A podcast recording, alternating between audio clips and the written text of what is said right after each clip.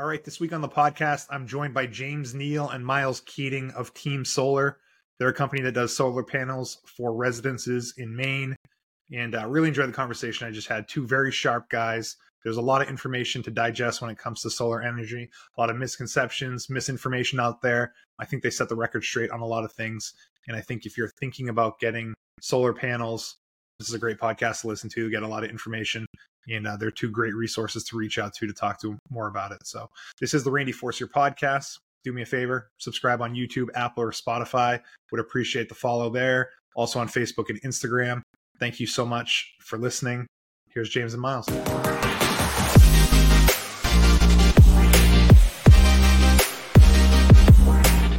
All right, I'm here with my guys from Team Solar, James and Myles. How you guys doing? Doing good. How are you doing? Doing good, man. Happy to have you guys on. I was talking to James um, offline for a sec, and it seems like now is maybe a little bit more quiet time in the business, maybe better availability to do stuff like this this time of year.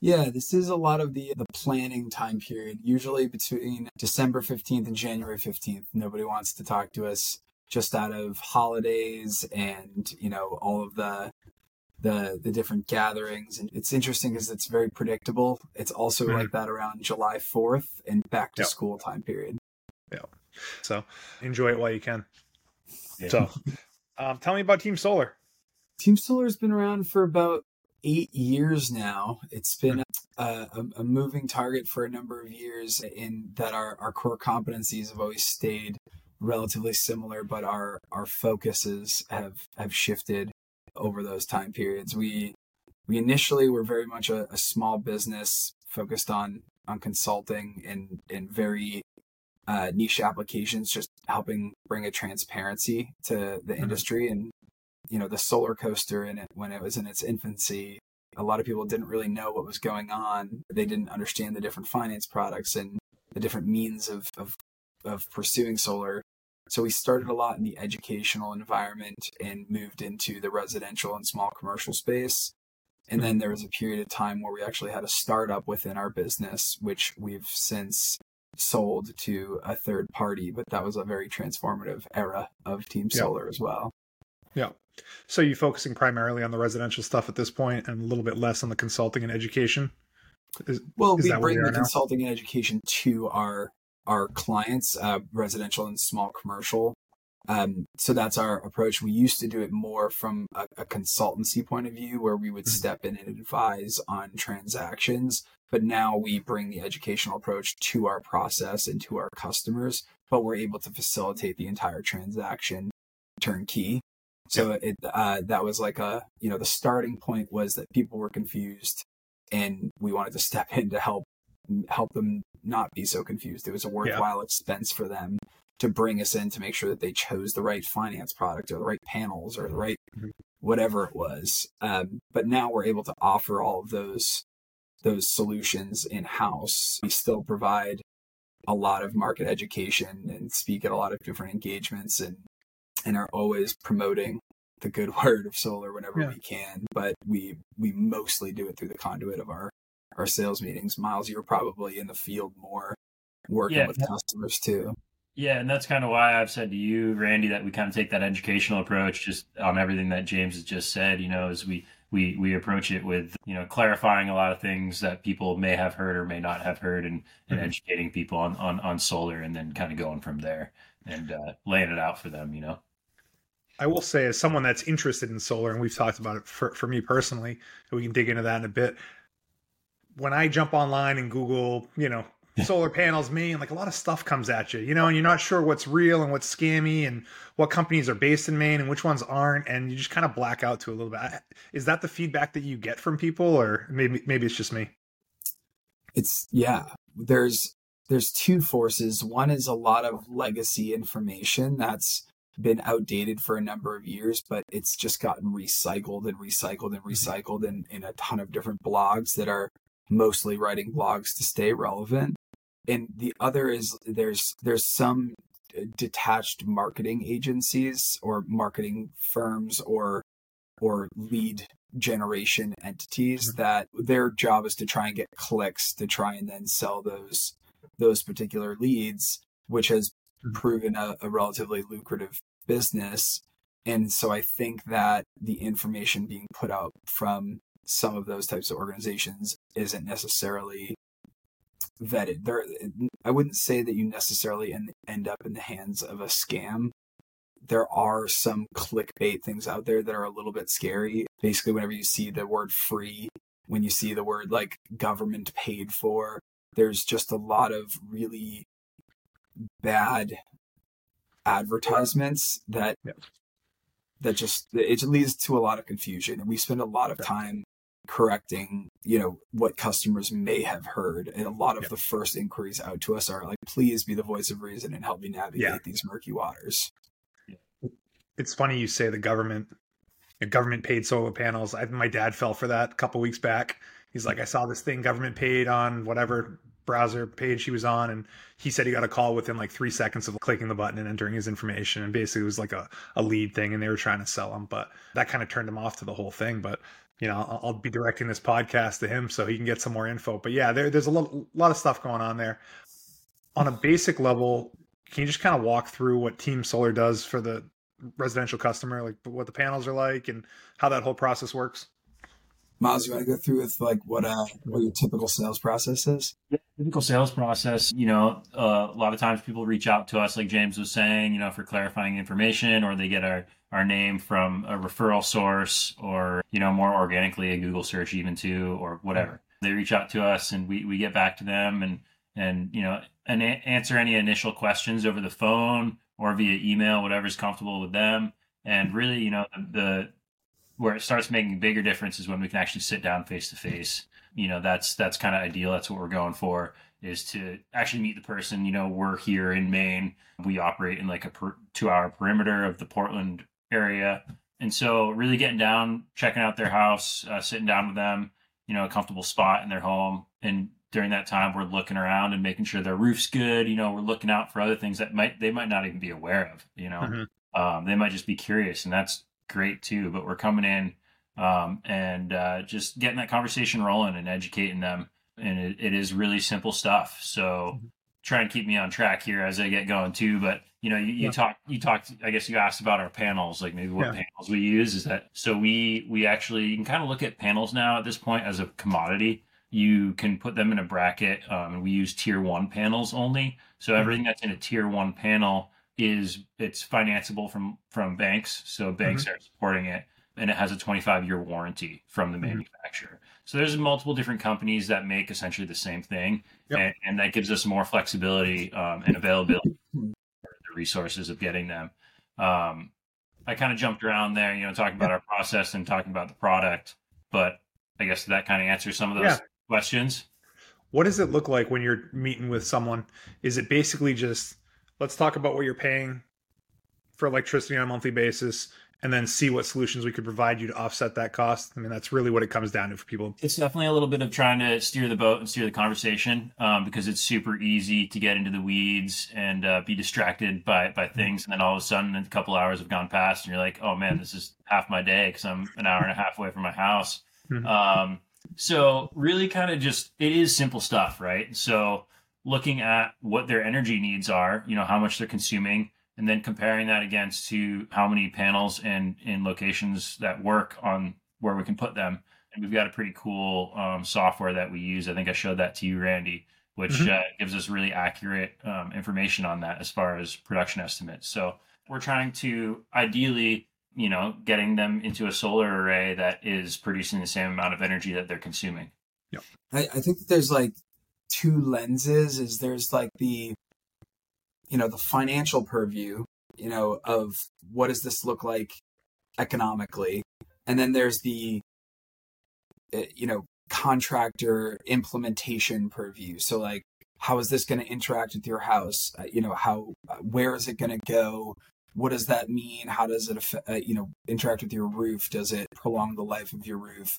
What if your roof is old currently you know how mm-hmm. do you handle and mitigate that or, or, or manage that so i think that there's the you know what's the timing of the installation how long till it would start how long does it take all the above so there's the the physical installation and you know the fact that we're going to be putting equipment on the roof. That is one lens of the conversation. That's mm-hmm. mostly objection handling. It's mostly making sure that someone feels comfortable with what's going to be there. It's it's one of the simplest attachments to a property that you could think of. Mm-hmm. It's it's got infinitely less moving parts than your boiler could or your whatever else is attached to your your your home this is it's simpler than a microwave it's it's a very very very simple piece of technology the other lens is that financial lens of mm-hmm. am i eligible it's not really eligible for a tax credit but it's it's can i monetize a tax credit um, at the end of the day what is my cost for solar going to be compared to what my previous utility um, costs were because if, if you're if you're looking at it as a raw financials for most customers with even a reasonable a reasonably sunny site you can either pay your electric bill which that engagement never ends it's mm-hmm. always mm-hmm. rising and you have no control over what it is per month it is constantly varied. Mm-hmm. or you can pay for solar which is usually if you were to finance it is a flat amount that is less than what you would have paid for the utility bill and ends. And if you're going to just compare those two lines on a graph, it's like a super obvious answer of what you would choose financially. So that's not actually the hardest part about working with customers. There's just all the other questions that we want to make sure that they're comfortable with so that they are at the liberty to make that strong economic decision. Yeah. It doesn't work that way for 100% of customers, but that's the entire process is designed around uh, helping them understand and alleviate all of those other question marks and concerns so that they can make that relatively simple economic decision. Yeah. I agree with you. It does make sense. When we talked about the numbers Myles, like it makes sense on some levels. One of the third, I shouldn't say some levels, but like all levels financially at least. But one of the things that came up for me was just the condition of my roof. So I have to address that before we go and put solar panels on it. So I assume that that's a common roadblock or stumbling block people have or something that has to be addressed as part of these conversations. Absolutely. If the roof is in need of replacement, you you would want to do that replacement before putting solar equipment on and if you do it in a similar time period, some of the benefits of the solar projects, such as the 30% federal tax credit, could extend to the cost of redoing the roof if you do them in the same time year. And we're not CPAs, so like that's always a yeah. check with your your CPA. But there's some benefits to doing them together up front. You're aligning the life of the roof into the solar equipment will protect the roof and add two to three times the lifespan. But yeah, if you need to redo your roof, that's a you know, a, an immediate hurdle to saying, oh, well, I want to go solar first. You really shouldn't. You should redo your roof and then go solar if your roof is ready for replacement. There's tons of those types of considerations. Another one that's relatively common is like, we're moving next year. And it's not that that's a bad financial decision, but you could see. Like, why are you even looking at getting solar though if you're moving in a, in a year? Yeah, and it can actually be in some cases a strong financial decision to yeah. do that but you can definitely see how a customer might have more reservations about that. Mm-hmm. And then imagine mm-hmm. the conversation if it's we're moving in two years, three years, four years, five years. It's there's a lot of customer perception in those questions. And so we try and paint the context of how does it add value to the home in the marketplace of, of selling a home. But, you know, also knowing that I don't know what the marketplace for selling a home is going to be in one year from now, two years from now. So how does it perform in recessions? How does it, you know, perform in in you know strong markets? You know, we can provide some data and some national data, but it's it's it's helping customers understand it's the customization of, of solar integrating into their life and their planned next steps. Um, and those are the questions that we spend most of our time on. The financials is usually a, a smaller segment of the of the total conversation because it's you can paint a pretty simple picture. I don't know if you agree with that.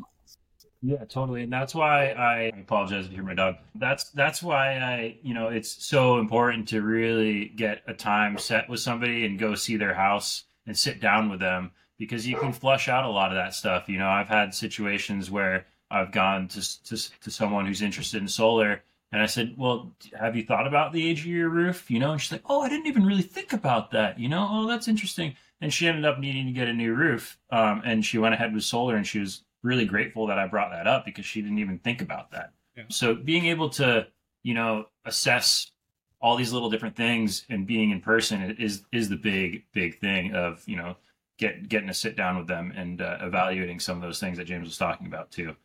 It's also why a lot of that clickbait stuff uh, isn't a great option because it's it, it's not a one size fits all product. Everyone's usage is different. Everyone's home is different. Everyone's future plans and financial situations are different.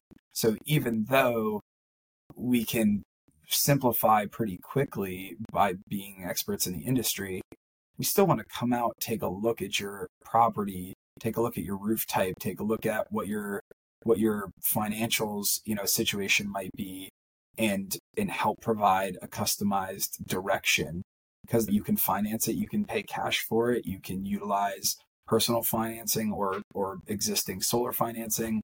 You could decide to go forward with the project today or you could redo your roof and move forward with the project in a couple months, or perhaps not at all. And so helping steer a customer to the right, I shouldn't say right outcome, but just to a, an informed decision, I think is the goal for us. And that's why we focus locally. That's why we want to come out to every house and work with customers one on one. And that's why the, the really large sales, you have a call, the person tells you some numbers and you click a digital signature. Next thing you know, someone's coming out to get on your roof that you've never met before.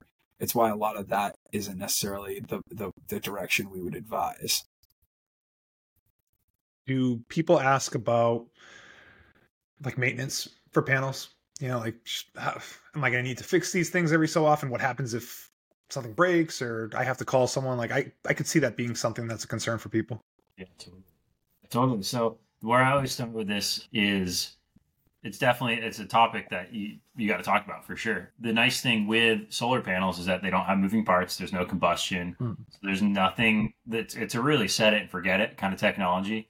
That granted, you know, some things do happen. Pretty cool thing with this technology though is you have a app that you can monitor real time. Mm. And so you could be sitting on your couch and have some big snowstorm roll through and be like, "Wow, I'm not producing quite as much." You know, interesting you go out and maybe there's some snow on on the panels that melts off all of a sudden you're producing a lot more or some other a branch comes down and does damage them you'd get a notification that one of your panels is down um, really interesting yeah yep. like it can read the performance maybe of a panel and yep. identify it as performing less than it should be and yep. that's a reason to have it taken a look at Yep, yep, absolutely. Yep. But as far as the maintenance goes, you know, we don't we don't recommend cleaning them.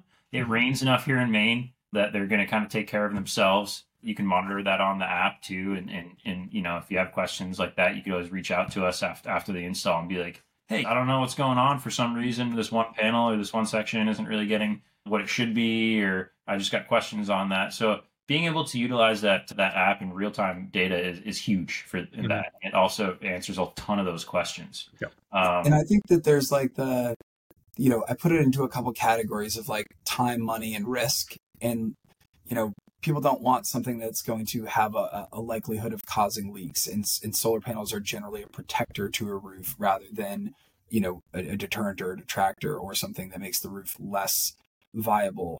You know Myles mentioned that there are no moving parts. It's just electrons that move around wires which is why we're comfortable putting wires behind walls because mm-hmm. there's no moving part to that. There's there's no fire hazard. So like that that entire category of, of risks is very much outweighed by just making sure that we have an engineer and properly licensed people install the equipment. In terms of the money element, there's a 25 year warranty on the major components. So mm-hmm. if the components aren't working properly, came off the assembly line wrong, whatever it is, those items get replaced and usually the warranties cover parts and labor. So mm-hmm. there's no cost issue for that. And that's something that we can monitor and the customer can monitor through that app. And the last piece of it is time. You don't need to you don't need to go up and remove the snow. It will slide off or melt off on its own. And also that's just factored into how we quote the production capabilities. You don't need to remove pollen. You don't need to sweep it. You don't need to. There, there's no moving parts whatsoever. It's we, mm-hmm. we sometimes joke that it's motionless, soundless, odorless, tasteless. You know, it's it just sits there and it turns photons from light, reacts with the silicon inside the cell, and the silicon just kicks off an electron, and those electrons create a current. The current goes down and goes through an inverter to become AC current, mm-hmm. and mm-hmm. it interacts with the existing electric utility infrastructure that you have at or inside your home so that you don't have to change the direction of them they don't they don't move. It's it's mm-hmm. so simple. So it doesn't have a time burden for homeowners. Yep. uh, my mother's solar panels she's never seen them. They're at an angle on her roof that she physically can't see them. She's never been can't up there. She never touched them. Um, what mm-hmm. i will say is the one area that is the most common of like you know triggering some sort of reach out to us is in the monitoring because it does utilize Wi-Fi. So when the power goes out, sometimes there's one button on the inverter that's on the side of the house that might need mm-hmm. to be touched. It can usually be remotely uploaded, but it's kind of like if the power goes out, you have to reset the clock in your microwave. Mm-hmm. That would be like the level of maintenance that I would expect to have as a homeowner, and I would expect that once every five years or, or something like that. Yeah. You know, it doesn't happen every time the power goes out. It's something that could happen at some point if the mm-hmm. Wi-Fi got disconnected or something like that. I think that's super important for people to hear. You know, just because as someone that doesn't know much about it, like that's where my mind goes. What do I need to do to these things? Am I yeah, am I gonna have to get up there and like you said, sweep it or clean it off? And it's just I think that's important for people to hear. As more and more pe- people become interested in solar and consider adopting it, it's good to get that info out there how important is the orientation of a property to the sun or a certain direction? I assume that's pretty important. It's a great question. Yeah, I mean, it's important as as far as you know the the most efficient use, but mm-hmm. going back to the simplicity of it all, you know, if you have a panel and it's absorbing some sun, yeah, if it's faced the optimal direction, it's going to be producing the optimal optimal amount of power. But you can account for that though. Like you, that can be planned for. Yeah, like it's not like you just assume that all panels get the same right. amount of sun Yep. Just because the panels are up there. It's, you know, like you know which way they're facing and you can even at angles, not even like direct. Yes. And, and that's that's we we actually address that in our proposal tool, which is really nice. So our proposal tool pulls 30 year weather history, but mm-hmm. also factors in our location on the globe, right? Because if if we're on the equator, that would be sweet. We'd, we could get a lot more sweet. power with a lot less panels, but we're not. We're in Maine right? It also, you know, equates that direction, the azimuth, the direction of, you know, where we're facing south, north, east, west um, of the roof, and then also the pitch of the roof.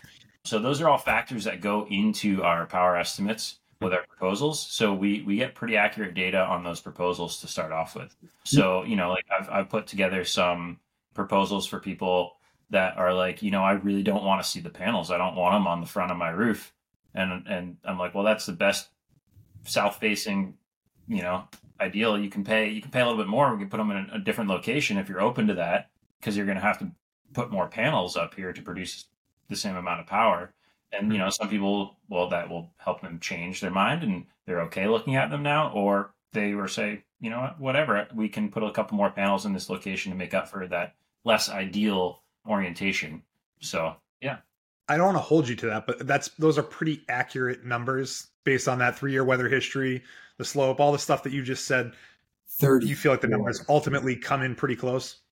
Yeah, and it's a 30 year weather history, three oh, zero. 30. Okay, yeah, okay. In that case, that takes yeah. some of that margin of error out. Yeah, yeah, they're they're very accurate. But something too you have to consider is it is weather dependent, right? Mm-hmm. So we need to be looking longer term, right? We can't be like, oh man, this one day, you know, it was cloudy and this is not producing as much as you said it was going to on this one day. It's like you got to look at it at scale of like you know longer period. You know, yeah. yeah, that this past summer was super rainy. Mm-hmm. So yeah, maybe this past summer wasn't as optimal for solar as maybe this next summer will be if it's really sunny. Yeah. So it's more of like a bigger picture kind of conversation. We actually addressed our we used to overperform on our our portfolio generation of installed customers in our view by a little bit too much. We used to outproduce what we projected by we thought a little bit too much of a margin because some of those customers wouldn't have needed to buy as many panels. So yep. we actually slightly tightened up our only by like one or two percent, but we slightly uh, tightened our projections because I think the, the tangential conversation to this is, you know, when is it not worth it to go solar? Is it like, oh, this is going to be on an east facing roof at, you know, 30 degree tilt? Is that not worth it? Well, let's, you know, let's take a look at what the economics are compared to your utility bill. And then it really is for the customer to decide. We've had um, some customers that the only available spot they had was you know relatively shaded and it was you know kind of north facing but at a low tilt and um, the projection of amount of sun that it could produce multiplied by the amount of avoided utility spend compared to what the total upfront cost was was you know it, it wasn't necessarily going to be a, a, a, money saver for them or a money mm-hmm. maker mm-hmm. for them but they were like if it's about the same and i'm switching to green energy and I can avoid the potential risks of utility rates rising and I know what my payment's going to be and I'm on a fixed income, then that sounds great. So we don't really determine the investment advisement for a customer. We really try and paint the picture and paint the values of switching to solar. But there's no like, oh, you have a north roof, you can't go solar. It's you have a north facing roof. Here's how the economics, you know, play out as a result of having a north facing roof with a with a steep tilt, which would be mm-hmm. less optimal than a unshaded southern facing roof at an optimal tilt. East west can be much closer to a south facing roof uh, in its uh, productivity, depending on what the tilt is too. So there's all mm-hmm. sorts of different. There's a, a technical term called TOF or tilt orientation factor, and then that gets layered over the amount of available sun or you know netting out the shading, which is a mm-hmm. total sun resource fraction.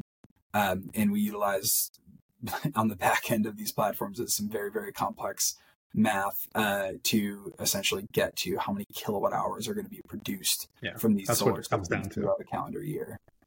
Yeah. It's interesting to hear that being on a north facing roof doesn't automatically disqualify someone from getting solar panels on their roof.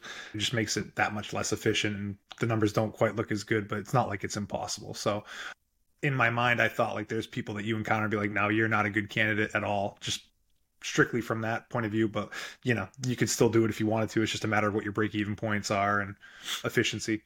What is a typical, or I, I don't know if typical or ideal, what, what the best way to ask is, but what are, well, I guess what are people looking for for break even points on an installation? Yeah, I think it's easiest to quote it in terms of like the average range is mm-hmm. usually between like three and eight years, three and nine years. And it it definitely depends on a number of factors.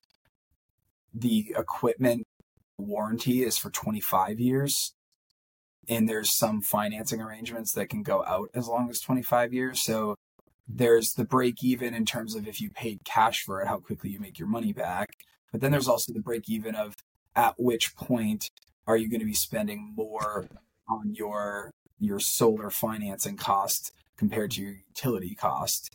And so that's a, a completely different equation. Usually, our customers, if they do a 10 year financing term, are going to spend less for solar or about the same amount for solar as they would by paying their electric bill. Um, and that's if the, assuming the utility rates didn't rise. Yeah. Um, so whatever your today electric bill is, you can essentially, for most you can essentially pay the same amount that you're paying now, but it's a flat cost that disappears at the 10th year versus paying the utility, which for that 10 years will be rising. And then at the end of 10 years will continue to go up and rise indefinitely. So mm-hmm. if you compare it to, you know, where that break even point becomes I would say that if you were to have to finance a, a, project for 25 years and you still were going to be spending slightly more on solar equipment than you would projected uh, on your utility expenses, that might be where it's not financially worth the opportunity, mm-hmm. depending on how long you're going to be in your home and mm-hmm. other factors. Or theoretically, if you paid cash for a project, if it was going to be a 25 year payback period and the warranted life is 25 years, even though the mm-hmm. useful life of the equipment is closer to 35 years, that's where a customer is probably going to think a little bit longer about that type of, of investment, depending on what it means to them, mm. you know, innately or emotionally. Are they really pursuing the environmental benefits more than the economic benefits? Um, so we, we definitely don't determine it for a customer, but we definitely try and paint the the reality of what it is. Yeah. Is you know, and it's interesting because every once in a while you'll get a customer with like a 15 year payback period that's like, let's do it, and sometimes you'll get a customer with a three year payback period, and they're like, just don't see it making sense financially, and, and, and we have to take both of those and just appreciate that customer's perspective. Yeah, definitely. I bet you that customer where the payback period is the 25 years or it's fairly split over 25 years is sounds like that's probably not that common though. It, there probably seems like there's a benefit that is on a shorter time horizon than than that 25 years. Yeah, like three to imagine. three to eight is like the common. Like I would say that I would say that the vast majority of our customers have a payback period mm-hmm. under eight years. Yeah. Yeah. One of the things I had for a question for Myles was about this idea of the way the solar works putting power into a battery that your home is drawing off, but that's not how this works. Correct? This is more of a I don't know the right word, but it, it doesn't quite work that way, right? Well, it, it, it could work that way. There is backup battery power. At, at this point, the cost of investing into a backup battery power, you know, isn't isn't quite we're, we're almost getting there for that's the economical decision but it's not quite there you know a lot of homes have backup generators already and that's that's the role that batteries are playing is is backup power. So yeah, we we're installing grid tied systems. So in the state of Maine, I think what you're kind of touching on is the net metering. So the state of yeah, Maine, that's what I wanted to get to. Yeah, yeah, yeah. We're net metering state, and what that really means is the the meter is essentially use is, you're looking at it as your accountant.